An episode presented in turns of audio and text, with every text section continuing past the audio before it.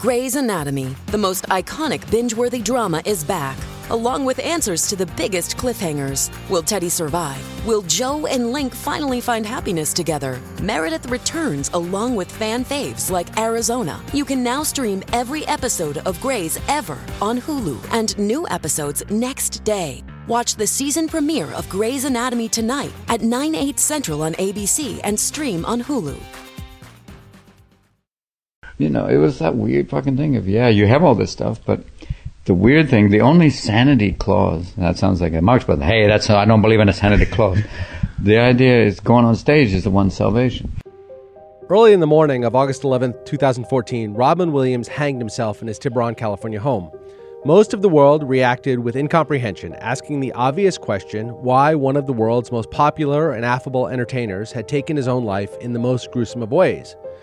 But Robin's family and close friends knew the answer to that question was layered and complex, rooted in a lifetime of addiction and depression, and culminating with a disease that took everything he had. But even with all that, Robin Williams left behind a nearly unparalleled legacy. A comedy legend, a box office sensation, an Academy Award winner, and above all else, one of the most liked and admired people in the history of show business. I'm Jason Beckerman. And I'm Derek Kaufman. And this is Last Days, Robin Williams.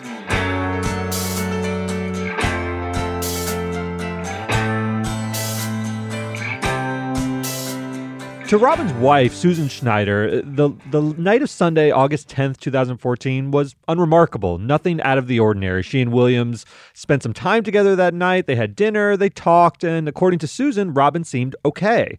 Uh, at around 10:30 p.m., she and Robin went to bed in separate rooms. But this was a recommendation of his doctor because he was having a lot of difficulty sleeping for reasons we'll get to in a minute. So, in any event, they had gone to separate rooms to sleep for that night. That's right, and that was in the ordinary course of how how they did things. She woke up on Monday morning and thought Robin was still asleep and left the house to run errands. Also, a perfectly ordinary sort of morning Robin would sometimes sleep in. His longtime assistant Rebecca Spencer arrived at the house uh, as she did every morning. And like I said, Robin would occasionally sleep in. This wasn't the most active part of his career. Uh, it wasn't unusual for him to sleep a little bit late, so she didn't think much of it. And when he didn't come out of his room, uh, after time went by, however, she grew a little bit concerned and called Susan, who authorized her to enter the room. It was there at about 11:45 a.m. that Spencer discovered Robin Williams' body. News of Robin's death spread quickly, and that afternoon, Susan issued a statement confirming his death, but not referencing the cause. She said, This morning, I lost my husband and my best friend, while the world lost one of its most beloved artists and beautiful human beings. I am utterly heart- heartbroken.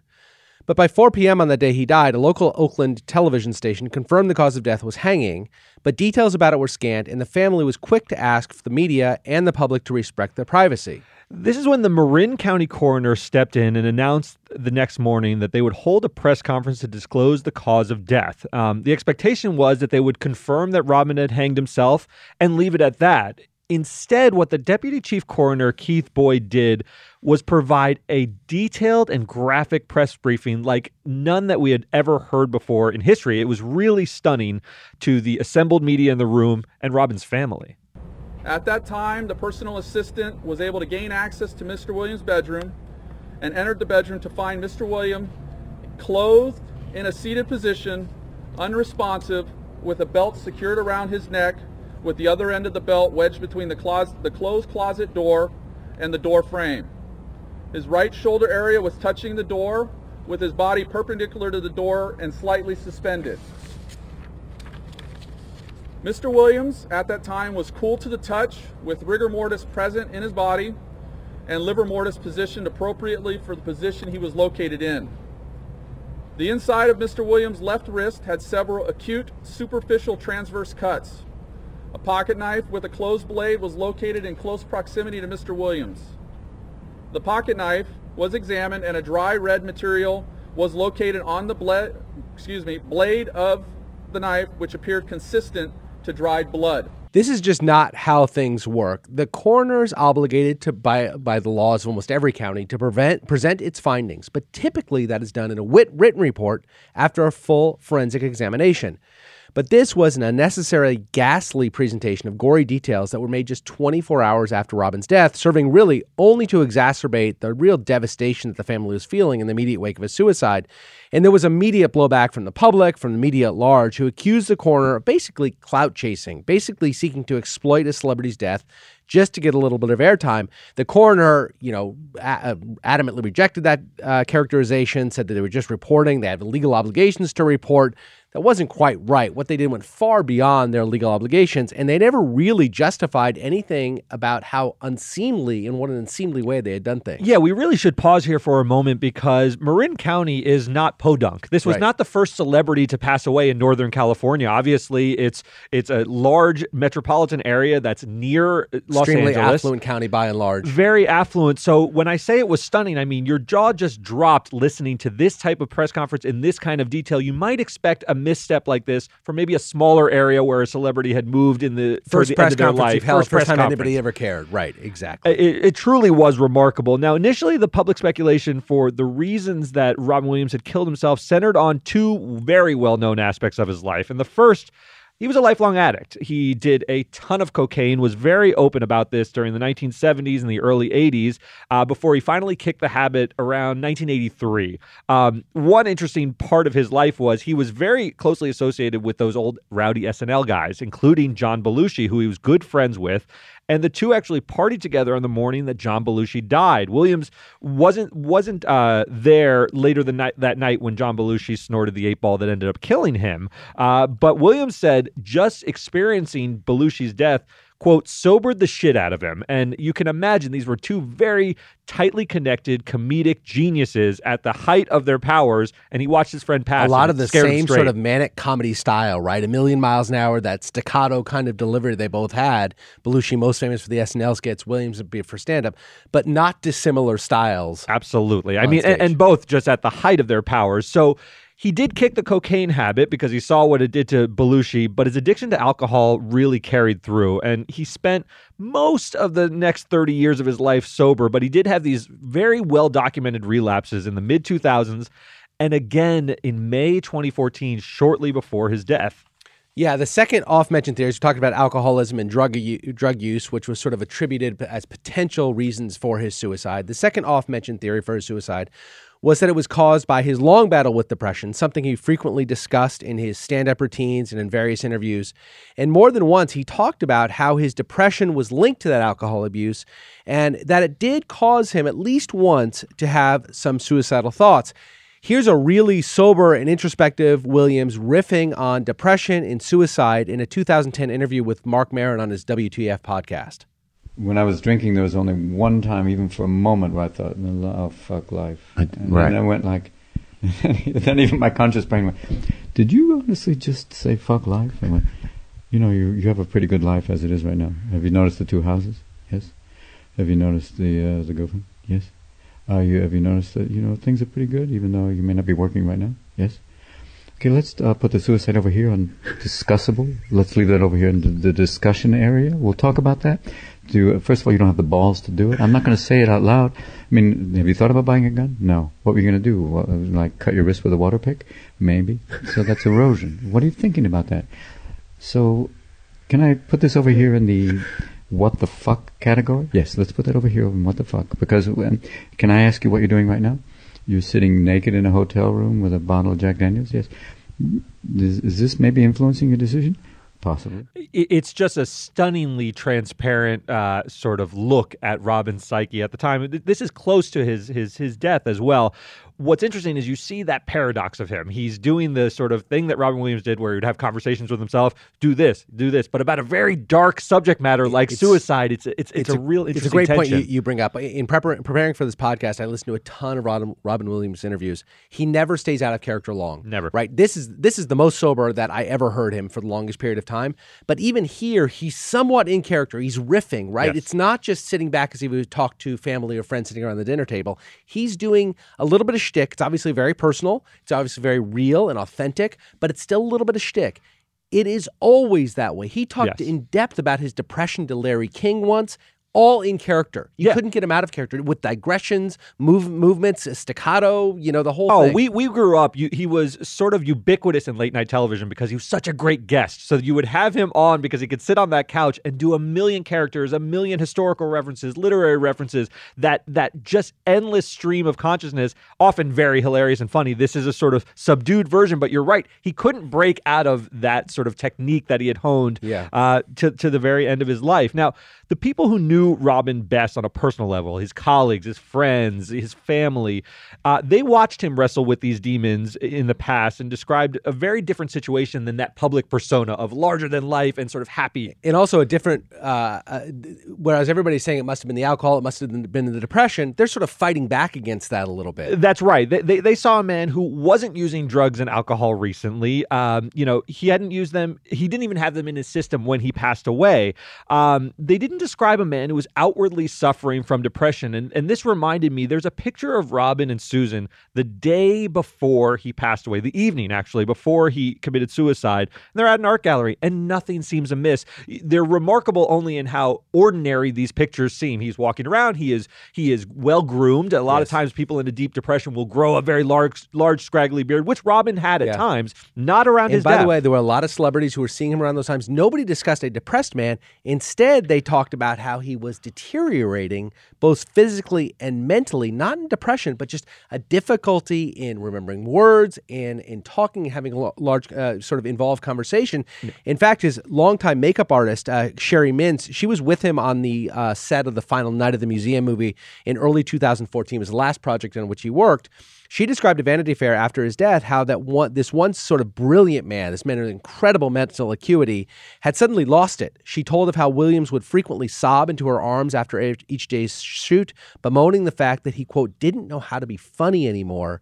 The movie's director Shawn Levy really did sum up Robin's onset struggles in a 2008 do- uh, 18 documentary called Robin's Wish.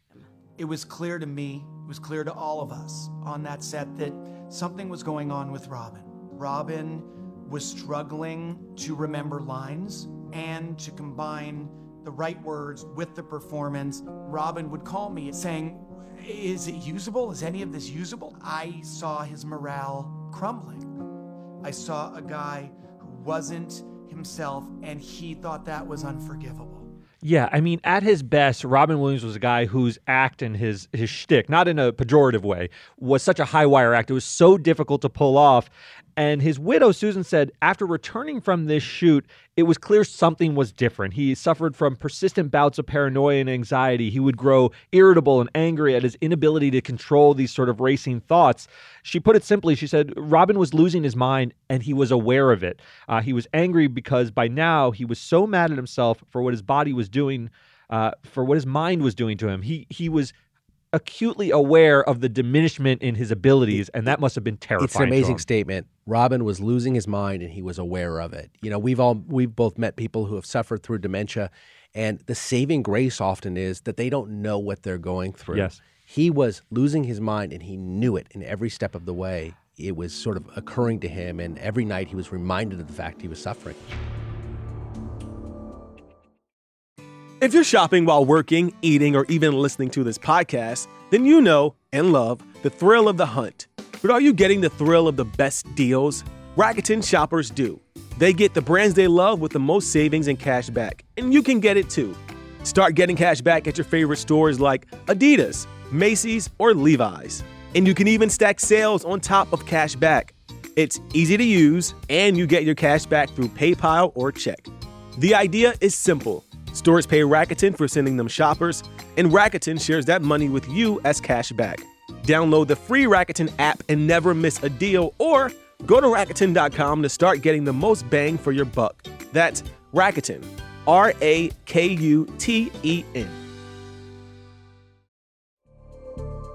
Yeah, I mean, it must have been so apparent and terrifying because he was just a guy who was so lauded for these abilities, and to see them diminish in real time and him not be able to deliver the laughs that he was always so uh, sort of capable of doing in every setting must have been absolutely terrifying. Um, his famous friends, including, look, Billy Crystal, Pam Dawber, Cindy McHale, big, big names in comedy, they all spent time with Robin during his final months, and they talked about the physical and mental deterioration of their friend. If you look at Robin in those last days, he also became increasingly frail. Yeah. So uh, they spent literally months, even years, trying to figure out what was going on with Robin. Susan and Robin did because they they saw his gradual decline. A glimmer of hope really arrived uh, in May of 2014 when he was given a formal diagnosis of Parkinson's disease. Now, to most people, Parkinson's is unimaginably awful, but Susan described it as a godsend because instead of endlessly searching for what was wrong with him, they can now focus on mitigating those symptoms. Um, but she told People magazine that while her heart swelled with hope, Robin was not convinced by the diagnosis because it didn't explain the ability to control his own thoughts, and he didn't have the tremors and other symptoms that were that are most typically aligned with Parkinson's. So he didn't really believe that it was true. And sure enough, although Robin eventually submitted to all the prescribed treatments for Parkinson's, they really didn't do anything to stop his rapid deterioration. As Susan put it, he was just disintegrating before her eyes. And then on July 24, 2014, just three weeks before he died, an incident occurred which forced Susan to acknowledge that her husband's descent into darkness really was complete and he would not be coming back to her. Here's Susan describing what happened on Good Morning America. I was in the shower and um, all of a sudden I saw him lingering at his sink for a while. And something didn't seem right. And um, I opened up the door and there was, there was blood this towel was so soaked with blood and he was just damning his head. I just screamed, Robin, what happened? What did you do? My, my best friend was sinking, you know? Yeah, I mean, what she's describing is an incredibly dark descent that he had. After that incident, she said Robin turned further inward. He, he couldn't have meaningful conversations. He couldn't concentrate on the simplest of tasks. He refused to leave the house. He sort of became a bit of a hermit and he wasn't interacting with friends or family, all of which led to the ultimate and final act. Turns out Robin was right. Um, he didn't have Parkinson's disease. Instead, what the autopsy revealed was that he had been long suffering from something called Lewy body dementia. This is something I had never heard of before I read the autopsy report of Robin Williams. And what it is, is it's a debilitating, incurable brain disease that alters the chemical structural makeup of your brain. It's these plaques that are inside your brain. Sort of, you've heard of these with CTE in, in the football arena. This Alzheimer's, a, famous for Alzheimer's. The, the plaques, right where the physical chemistry of your brain changes for the worse. Um, and it leads to psychiatric symptoms. And Robin, who already had a propensity for depression, this seems to have been exacerbated by this actual physical condition of Lewy body dementia. As Susan put it, the depression was just one of the many symptoms of the, disease, but it wasn't a cause of death. Here she's again speaking to GMA. Most people think your husband killed himself because he was depressed. No, Lewy body dementia killed Robin. It's what took his life. And that's what I've spent the last year trying to get to the bottom of what took my husband's life. Yeah, it's interesting because he was so withdrawn at the end. You know, this came out of the blue. When we heard Robin Williams had committed suicide, no one expected that. Yes, he had sort of the cocaine days. Yes, he had some some media like sort of presentations of his depression and would talk about that, but it didn't seem like he was on the cusp of this yeah. sort of demise. It's the juxtaposition between that and the onstage persona that really caught us all off guard. Yeah. One result of Williams' early death that no one saw coming was the development of a really nasty dispute between Susan, who we've heard about, and his three children. They were all from uh, previous marriages that he had had. He had three kids Zach, Zelda, and Cody. By the time that he had died, they were all, all adults. I believe that Zach, the oldest one, was in his early 30s, the other two were in their 20s. Zach was from a first marriage, Zelda and Cody a second, hence the age gap between them. Yeah, I mean, after Robin's death, uh, Zach said he disagreed with Susan's handling of his father's health sort of suggesting that she purposefully kept him isolated from family and friends and sort of intimating that what made him happiest was being around family and friends. So why would she allow him to withdraw? It sort of got very, very nasty. I found it sort of uh, difficult and, and and distasteful in some sense to hear all of this aired publicly, but his children really did mourn the loss. And Susan had only been married to Robin for about three years. They'd the been together for seven. They had uh, been married for three. Their father had gotten sicker and sicker. And there's no right way to handle a somebody who's going into dementia and somebody who's this depressed. You just do the best you can. But obviously, there can be differences of opinion of the yeah. best way to handle it. And there were here. It all came to a head in early 2015 when all-out war erupted between them. Susan filed a lawsuit uh, alleging that that Williams' children, the three we talked about, uh, were purposefully misinterpreting interpreting the terms of Robin's trust to screw her out of the rights to a portion of Williams' $100 million estate.